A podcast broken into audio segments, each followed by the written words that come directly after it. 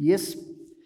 Godt, jamen vi har kigget her i det sidste, sidste stykke tid i 1. kongebog, den 4. kapitel. Og det er Salomo, som sætter sin regerings, sin regering sammen. Hvordan han organiserer sig for at kunne regere i Israel. Og vi har beskæftiget os med det, han har gjort ud fra det, vi gør i vort liv. Hvordan vi skal arbejde med os. Lidt af de tanker, det kom, fordi jeg læste øhm, Paulus, der skriver til Timotheus i 2. Timotheus, første kapitel, han skriver til Timotheus, at Gud har ikke givet dig sin fejånd. Det kender vi alle sammen godt. Gud har ikke givet dig sin fejånd. Han har givet dig sin ånd med kraft og kærlighed og besindighed. Han har givet det ånd, han har givet os noget.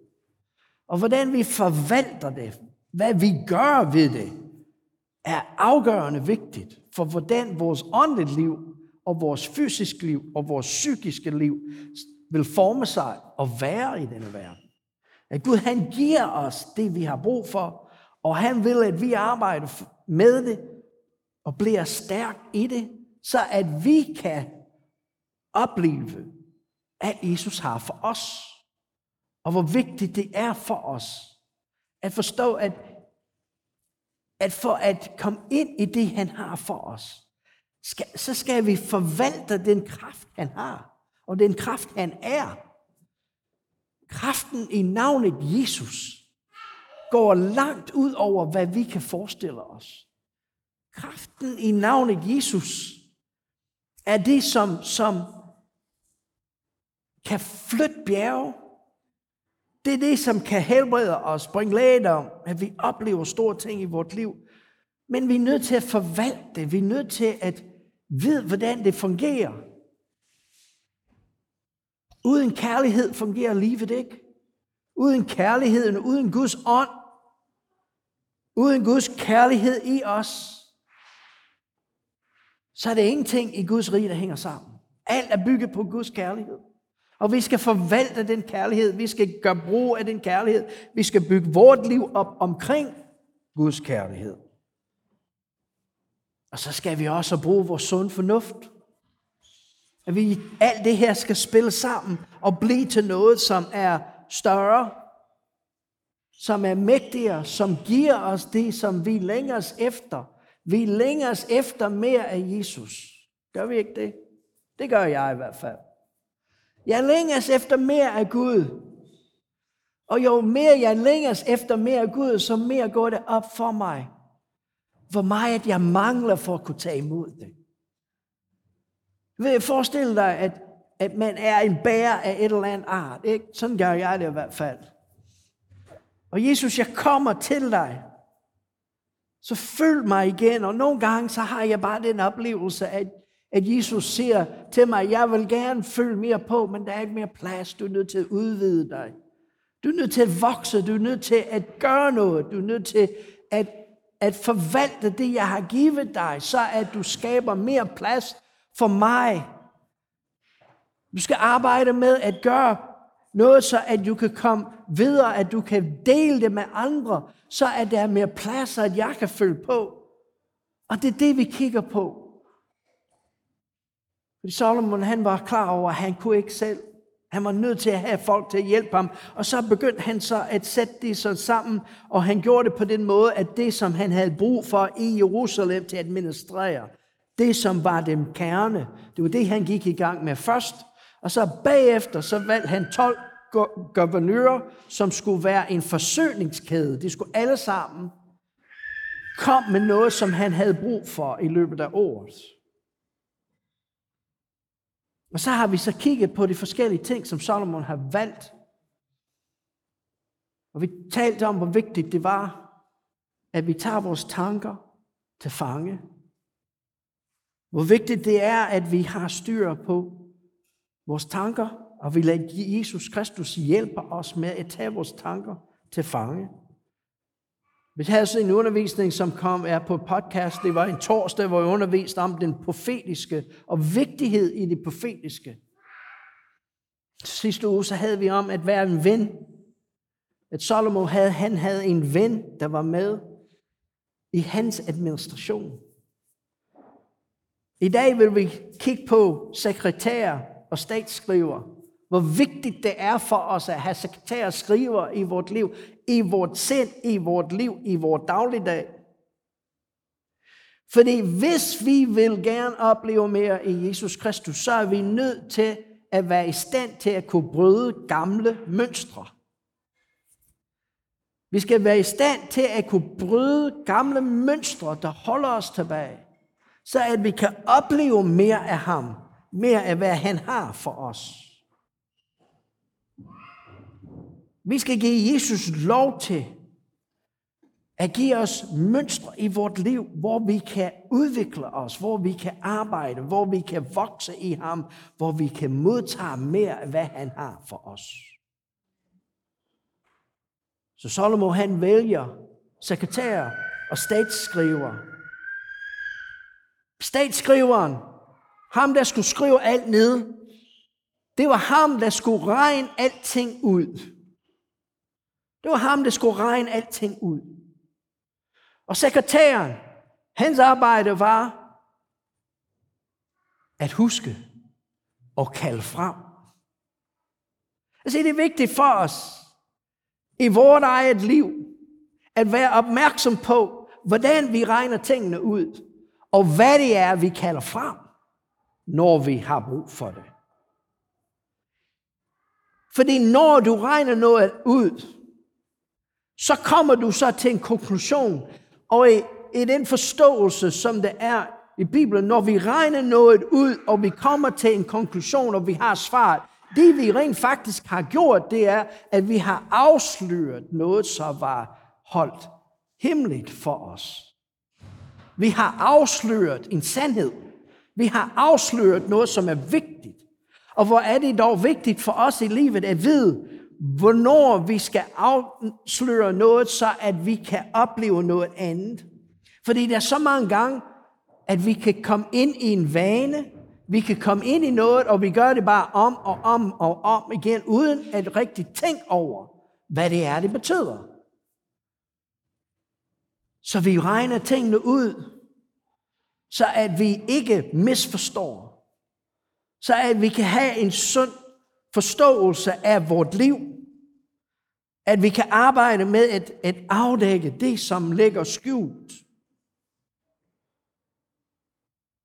Fordi der er så mange ting i livet, der ligner Jesus. Der er så mange ting, vi møder i livet, som ligner Guds rige. Det er rigtig tæt på. Og det ser rigtig godt ud. Men hvis ikke vi kan regne ud, hvad det virkelig er, hvad det præcist er, så er vi så nemt kan komme ud af kurs af, Guds plan i vores eget liv. Er det vigtigt for os at kunne være i stand til at regne ud og finde ud af, hvad det er, som er ikke helt okay. Hvad det er, der er falsk. Hvad det er, der er forkert. Og det er her, hvor vi oplever, at vi er afhængige af Jesus Kristus, som den, som kæmper for os at vi oplever, at det er Jesus Kristus, som er vores frelser.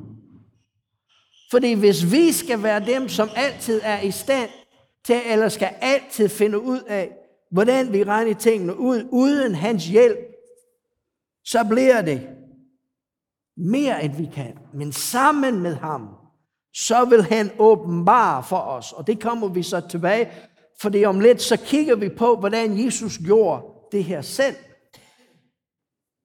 Det andet, som Salomo valgte, det var sekretær. Nogen, der kan kende frem.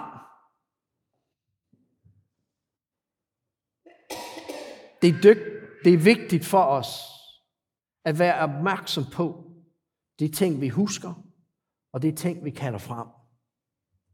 Og at vi er i stand til at tage en afgørelse over det, som vi har med os.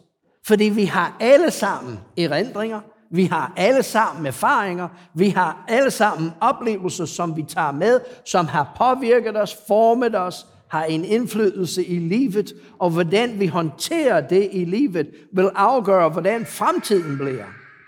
Hvis jeg fortsætter med at gøre det samme, så bliver det aldrig anderledes. Og hvordan skal jeg beskytte mig imod det, at noget kommer op igen og igen og igen, og ligegyldigt hvad jeg gør, så finder, og så prøver jeg, eller oplever jeg, at den kommer bare igen og igen. Jeg vil gerne beholde og opretholde, hvad Gud har givet mig. Jeg vil gerne være der, hvor han er, hvor han har placeret mig i det kald, han har for mig. Og jeg gør det ved, at jeg forstår, at jeg, som Paulus siger, er en medarving med Kristus. Det er Kristus, der kalder fremtiden frem. Det er Kristus, der er den, som arbejder i mit indre, når jeg kalder et eller andet, eller der er noget, der kommer frem i mig, som jeg skal arbejde med, så det er utroligt vigtigt, at vi lærer at se Jesus. Det er det, jeg er nødt til at hjælpe mig med. For det er det her, ved jeg ikke, om jeg kan klare. Eller Jesus nu, er den smerte kommet tilbage. Den sygdom, jeg kæmper med, hvad det nu er. Men når jeg forstår, og jeg lærer, at Jesus, han er med mig, er det det, som gør vigtigt. Det er det, som er vigtigt. Det er det, som giver mig styrke. Det er det der, hvor jeg lærer vigtigheden i at lene ham. At være ligesom han er. Og ikke lene alt det omkring mig. For det alt det omkring mig vil ikke Jesus. Men vi skal lene ham. Det er det, der er vigtigt. Hvordan vi forstår livet, hvordan vi forstår tingene omkring os, hvordan vi ser verden, hvordan vi kan afsløre det forkerte, hvordan vi kan opleve mere af Gud og blive afhængige af ham. Hvordan vi husker, og hvordan vi fremkalder vores erindringer, hvordan vi fremkalder vores oplevelse i de livssituationer, vi står i, hvordan vi tager kampen op er afgørende vigtigt for, at vi forstår, at Gud har givet os sejr. Og det er noget, vi skal arbejde med. Det er noget, vi skal være opmærksom på. Det er noget, vi skal give tid til. Så lad os se, hvordan Jesus gjorde det. I Markus den 8. kapitel. Det er en spændende kapitel, som alle kapitler er. Ja, det ved jeg godt. Men Markus, når han skriver, så en 8. kapitel. Han begynder jo med bespisning af de 5.000. Og afslutningen af kapitel 8, det er om efterfølgelse af Jesus. At vi alle sammen skal hver dag tage vores kors op og følge ham, ser han. Men det er interessant at se, hvordan Markus han sætter det sammen, og hvordan Jesus han underviser, og hvordan Jesus arbejder med lige nøjagtigt de ting, som vi har snakket om. Hvordan han afslører det, der er forkert. Hvordan han peger på det, der er falske. Hvordan han sætter os i frihed, og hvordan han gør os i stand til at kunne ligne ham. Og det er det, vi gerne vil. Vi startede det 8. kapitel med den bespisning af de 5.000, og så lige efter, så er det der, hvor farisæerne beder Jesus om et tegn. Jeg vil synes, at hvis man kunne spise 5.000, det ville godt nok være en tegn, jeg kunne acceptere. Men hvis du læser teksten meget nøje, så står der, at farisæerne, de spørger Jesus ikke om en fysisk tegn. De spørger ham om et himmelske tegn. Jesus, det du gør midt i blandt os, det er fantastisk. Du har lige bespist 5.000 mennesker, og det må vi se, det var, det var godt gjort. Men vi vil gerne se noget fra himlen, som om det mirakel i hverdagen er ikke fra himlen. Kan du se, hvor falsk og forkert det er? Kan du se, hvor holdning er lige som Guds rige? Det er alene Guds rige. Det ligner noget fornuftigt. Åh, oh, vi vil gerne se noget fra Gud. Vi vil gerne se noget fra himlen. Giv os et himmelske tegn, Jesus. Det ligner. Men Jesus kunne gennemskue det. Han kunne se, at det der, det var forkert. Og det var det, der led, var i gang med at lede Israel væk fra Gud. Så ser Jesus bagefter, pas på. Pas på færsererne, pas på skriftklo, pas på alle dem, som ligner Guds rige, men er ikke helt Guds rige. Og så kommer vi til Besada, og så når vi er færdige med Besada, og det er det, vi kommer tilbage til, så er det Peters bekendelse. Og så Markus, han skriver det, jamen det, at Jesus gør et tegn med at bespise de 5.000, og han minder os om vigtigheden af at kunne afsløre det, der er forkert, er det, der går forud, og det, der sker i Besada, er det, der går forud, så for at Peter kan bekende, at du er Jesus Kristus. For det at kunne bekende det, kræves, at Peter havde fået en åbenbaring. Hvad er det, Jesus siger til ham? Det er ikke kød og blod, der har åbenbart det for dig, men det er min far i himlen. Sagt på en anden måde, du har ikke selv i været i stand til at kunne tænke ud af kassen, ud af boksen, anderledes, se tingene på en anden måde. Men den åbenbaring og, og evnen til at gøre det, det er kommet for din far i himlen, og det er det, jeg gerne, du arbejder sammen med. Det er det, jeg vil gerne bygge min menighed på. Det er det, Guds rige går frem med. Og så er det der, hvor Jesus begynder at sige, det er derfor, om lidt bliver jeg korsfæstet. Kommer til at lede rigtig meget. Og jeg vil dø, men jeg vil opstå igen. Kan du se, hvordan Markus han skriver den 8. kapitel, så at det hænger sammen, så at vi kan se og arbejde med de ting, som er utrolig vigtigt, og det er det, Jesus gør, når han kommer til Bethsaida. Markus den 8. kapitel og vers 22. Så kom de til Bethsaida, og folk førte en blind hen til ham, og de bad ham om at røre ved ham. Hør godt efter teksten. Markus han er rigtig dygtig til at skrive. Om at røre ved ham. Og han tog den blind ved hånden og førte ham uden for landsbyen. Og han spyttede på hans øjne. Lagde hænderne på ham og spurgte, kan du se noget? Og han åbnede øjnene og sagde, jeg kan se mennesker, for jeg ser nogle, som ligner træer, men de går omkring.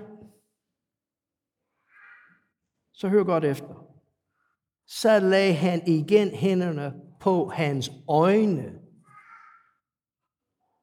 og nu så han klart og han var helbredt og kunne skælde alting tydeligt.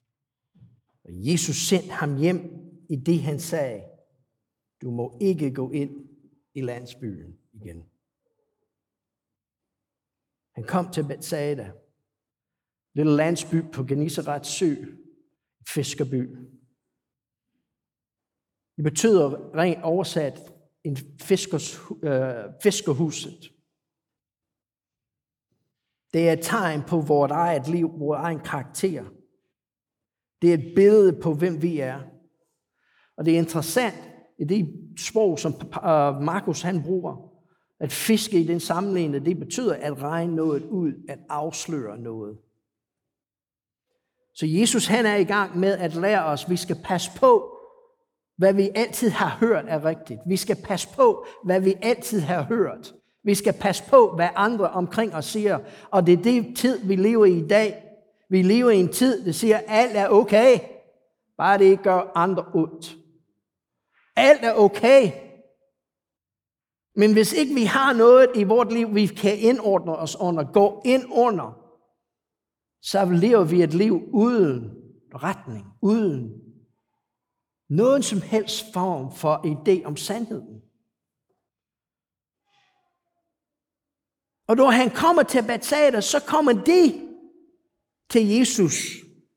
med en, mand, med en blind mand.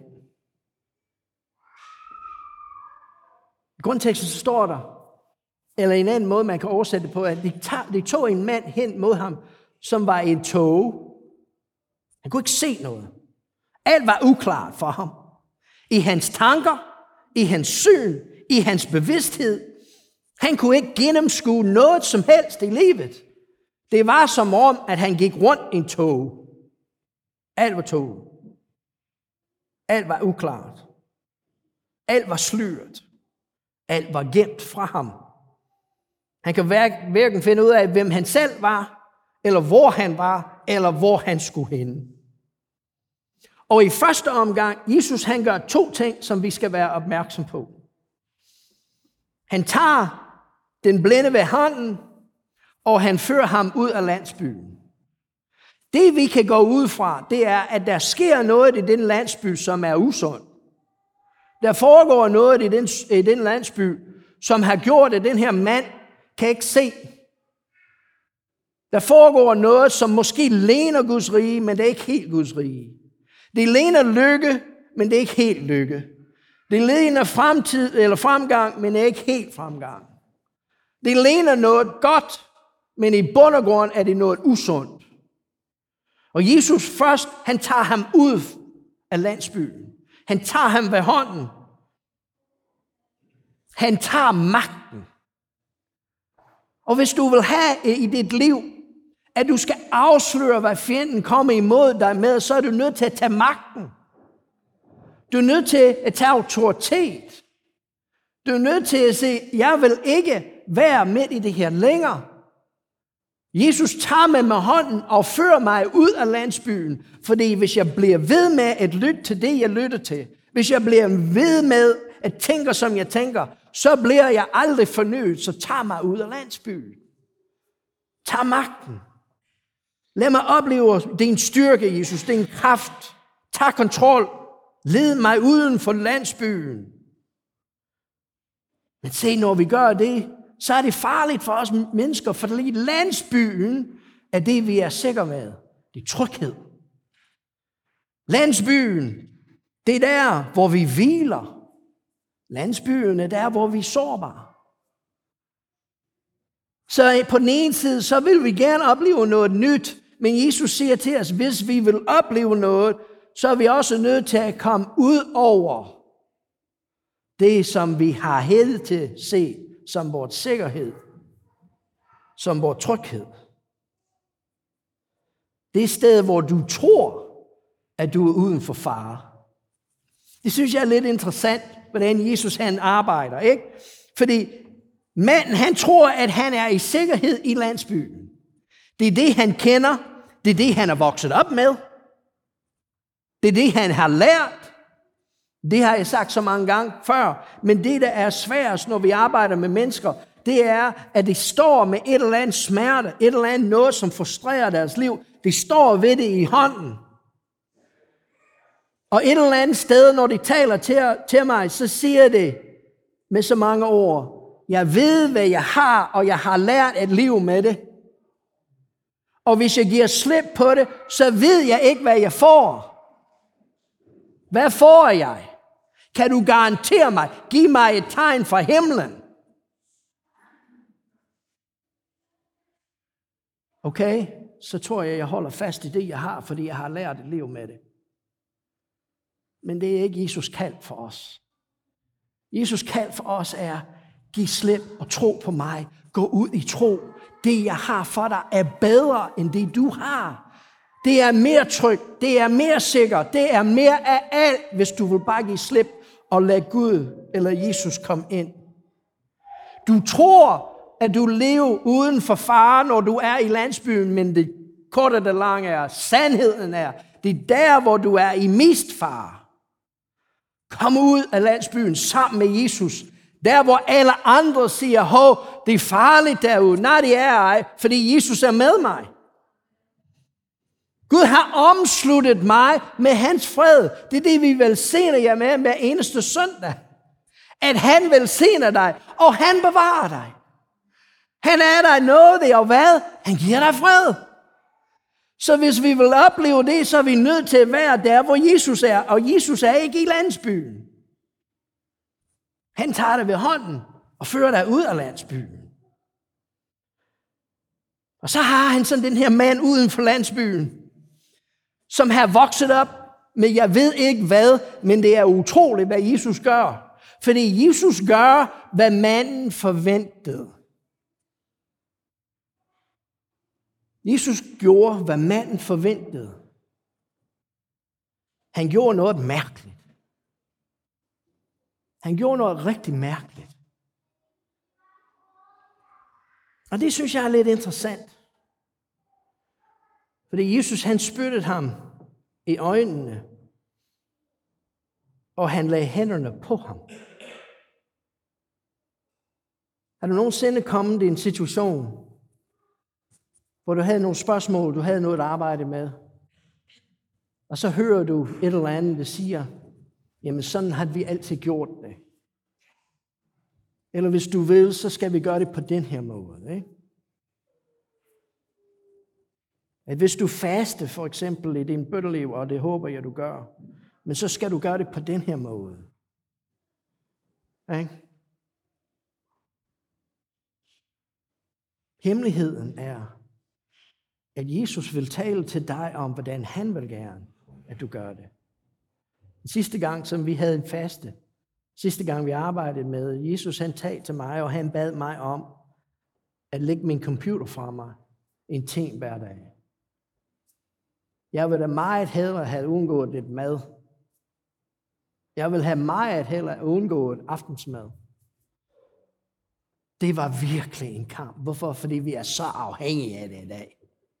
Ikke? Vi kan næsten ikke trække vejr, uden at vi tænder for computer. Jesus han beder os altid om at gøre noget, og han møder os der ved det forventede, og han gjorde det, som manden forventede. Han gjorde noget mærkeligt. Han spyttede ham i øjnene. Se, vi ved fra det gamle testamente, at Gud sagde, at det var en fornærmelse. At Gud sagde, at det var noget, som man ikke skulle gøre. Det var det, som var skamfuldt. Det var der, hvor du viste, at du mistede al respekten. Og så må du spørge dig selv, er det virkelig det, Jesus gerne vil gøre over for den mand? Eller er Jesus i gang med at lære ham, at i landsbyen hver eneste gang, de gør noget mærkeligt ved ham, så mister de respekten for ham? At hver eneste gang, han fortsætter med at ligge under for det mærkelige, og alles mærkelige idéer, så mister han respekten.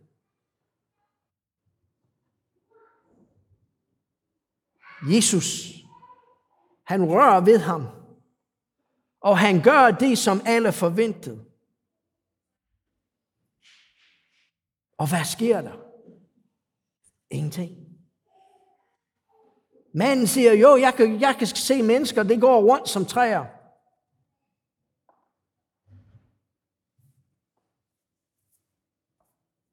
Vi gør mange ting, fordi vi tror, det er rigtigt. Men det er en vane. Vi kan ikke rigtig forklare, hvorfor vi gør det. Vi gør det bare. Vi gør det, fordi vi har altid gjort det. Vi har lært det, sådan det gør. Men problemet er, at vi bliver bundet af falske forudsætninger, når vi fortsætter med at ikke kan forklare det. Og jeg siger ikke, at tradition er dårligt. Jeg siger ikke, at vanen er dårligt. Jeg siger bare, at hvis du ikke kan forklare, hvorfor du gør, hvad du gør, så kan du blive bundet af noget, som vil føre dig væk fra Guds rige. Og det er det, Jesus arbejder med her. Jeg ser nogen, jeg ser nogle, og det ligner træer, men det går rundt omkring.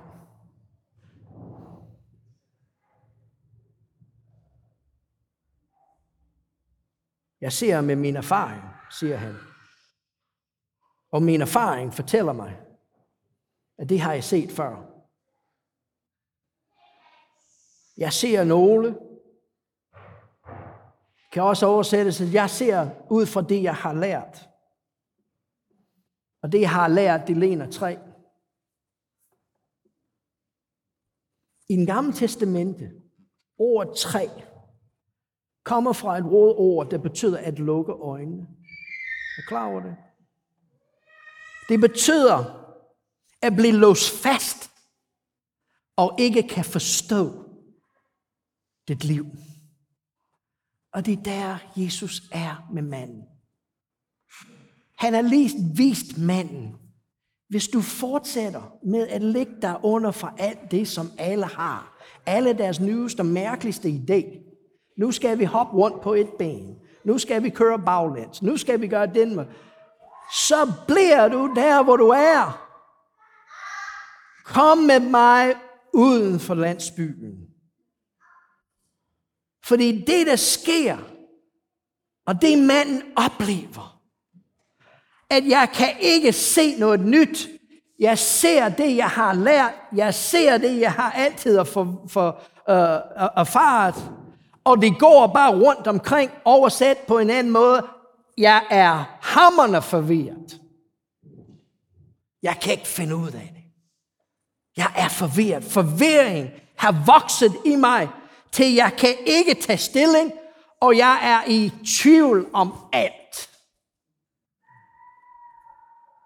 Når vi kommer dertil i vores åndeligt liv, så er det et, et virkelig vanskeligt sted at være.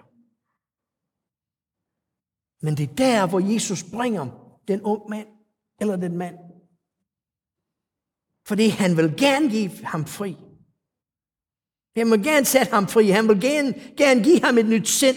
Han vil gerne give ham et nyt udgangspunkt. Så anden omgang, så gør Jesus noget helt anderledes. Og når vi læser teksten, så lægger vi ikke så meget mærke til det, men anden gang, så står der, at så lagde Jesus hænderne på hans øjne. Første omgang, det var, at han lagde bare hænderne på ham. Han gjorde det, som han var forventet. Men den her gang, så gør han noget andet. Han lægger hænderne på hans øjne, og så kunne han se klart. Og han blev helbredt og kunne skælne. Denne gang gør Jesus noget, som gør en forskel i hans liv. Og det er det, Jesus siger til os, når vi lærer at regne tingene ud. Vi er i stand til at kunne afsløre sammen med hans kraft. Når vi kan kalde frem det, der er sket i vort liv, og lade ham vise os, hvordan det hænger sammen med hans plan i vort liv, og han kan bringe lægedom, så det er der, hvor han kan lægge hænderne på vores øjne og virkelig sætte os fri.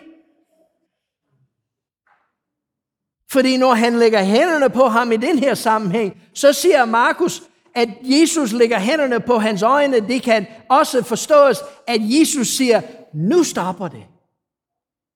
Find, nu har du ikke magt mere. Nu tager jeg magten. Og jeg siger stop. Jeg går imod det. Fordi jeg er Guds søn. Jeg er den kaldet. Jeg er Messias. Og det er derfor, Paulus han siger til os, det er ikke længere mig, der lever, men det er Jesus, der lever i mig. Hvorfor? Fordi vi skal tage det samme magt og den samme autoritet. Fjenden, nu stop. Nu er det nok. Nu vil jeg ikke mere. Nu vil jeg se klar. Nu vil jeg have ham. Nu går jeg dig imod. Jeg tager magten. Jeg har Guds styrke og hans kraft i mig. Og Jesus han lagde hænderne på hans øjne. Han tog fat i hans evne til at regne ud, og hans erfaringer, og alt det han forstod, og han satte ham fri.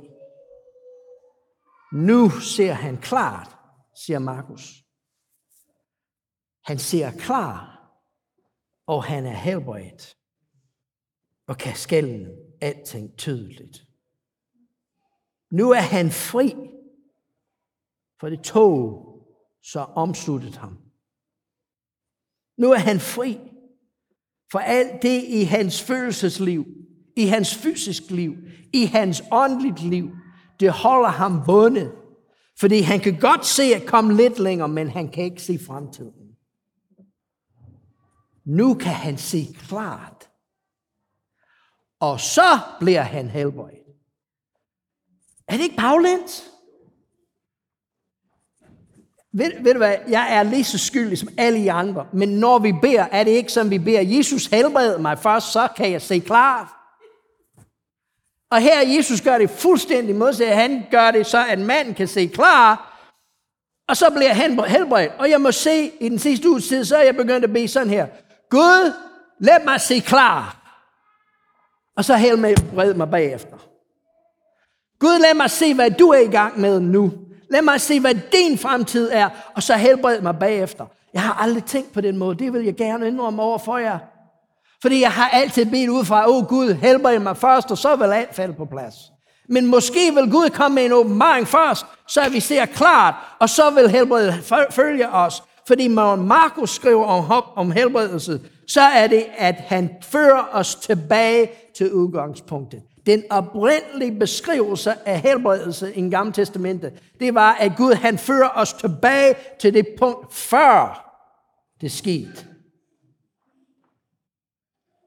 Det er så mange gange, vi kæmper med smerten i livet. Det er følelser, som vi har. Hvad det nu er, skyld og skam, forkastelse, hvad det nu er. Men har du nogensinde forestillet dig, hvordan livet ville være, hvis vi kom til et punkt, før det var sket? Så vil vi ikke kende noget til det. Så vil vi aldrig have oplevet det. Det er helbredelse. Og når vi ser klart, af hvem han er, så kommer helbredelse. Så bliver vi gendannet bliver genoprettet. Han bringer noget nyt i os, og så kan vi skælne. Så kan vi erkende, hvad sandheden er. Så kan vi se tydeligt. Så kan vi fornemme og forstå, hvem han er, og hvad vi vil være i ham. Vi har brug for skriver og sekretærer i vort liv, for at kunne regne ud og kalde frem. Men vi kalder ud, og vi regner ud og kalder frem i Jesus Kristus, som er verdens lys. Og vi bryder de gamle mønstre, så vi kan finde en ægte tryghed og sikkerhed i ham. Far i himlen, jeg takker dig. Jeg takker dig for din kærlighed. Jeg takker dig for din fantastisk frelsesplan. Jesus, jeg takker dig for din tålmodighed. Vi takker dig, Jesus, fordi du er altid villig til at arbejde sammen med os. At du vil altid villig til at komme og møde os.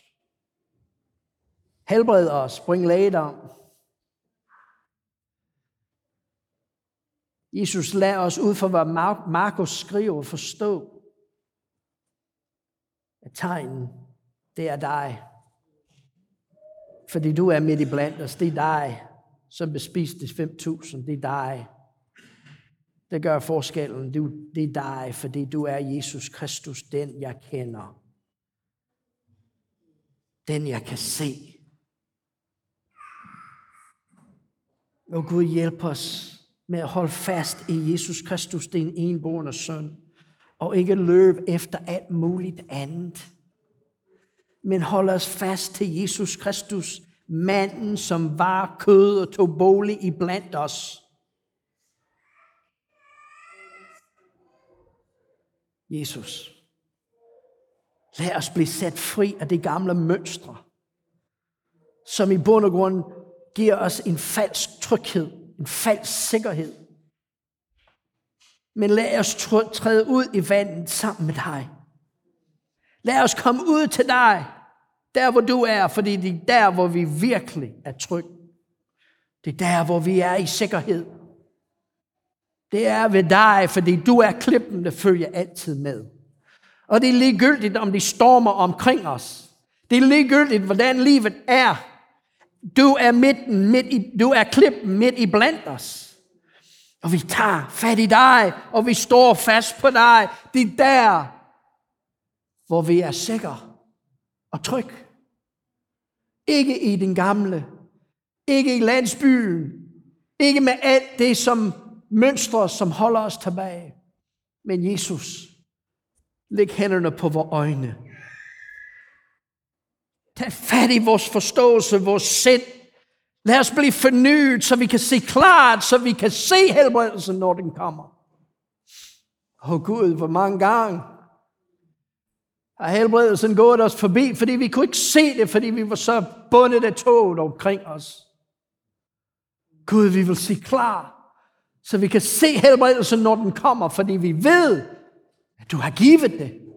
Fordi Jesus ved din sår har, vi får et helbredelse. Gør så, at vi kan se klar, Jesus. Lad os være folk, der vandrer i din sandhed. Lad os være folk, der vandrer i troen på dig.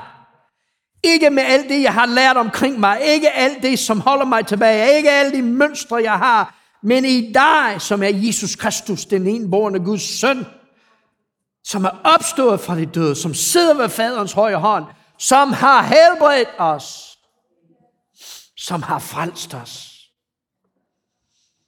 Jesus.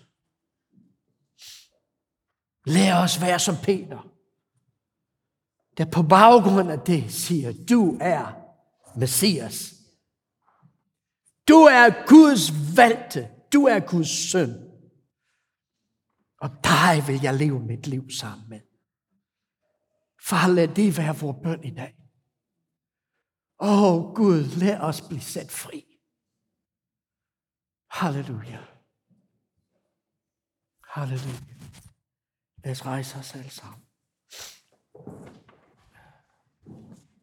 Og lad os modtage Herrens velsignelse. For Herren velsigner dig, og Herren bevarer dig. Herren lader sit ansigt lyse over dig, vær dig nådig. Herren løfte sit ansigt mod dig og give dig fred.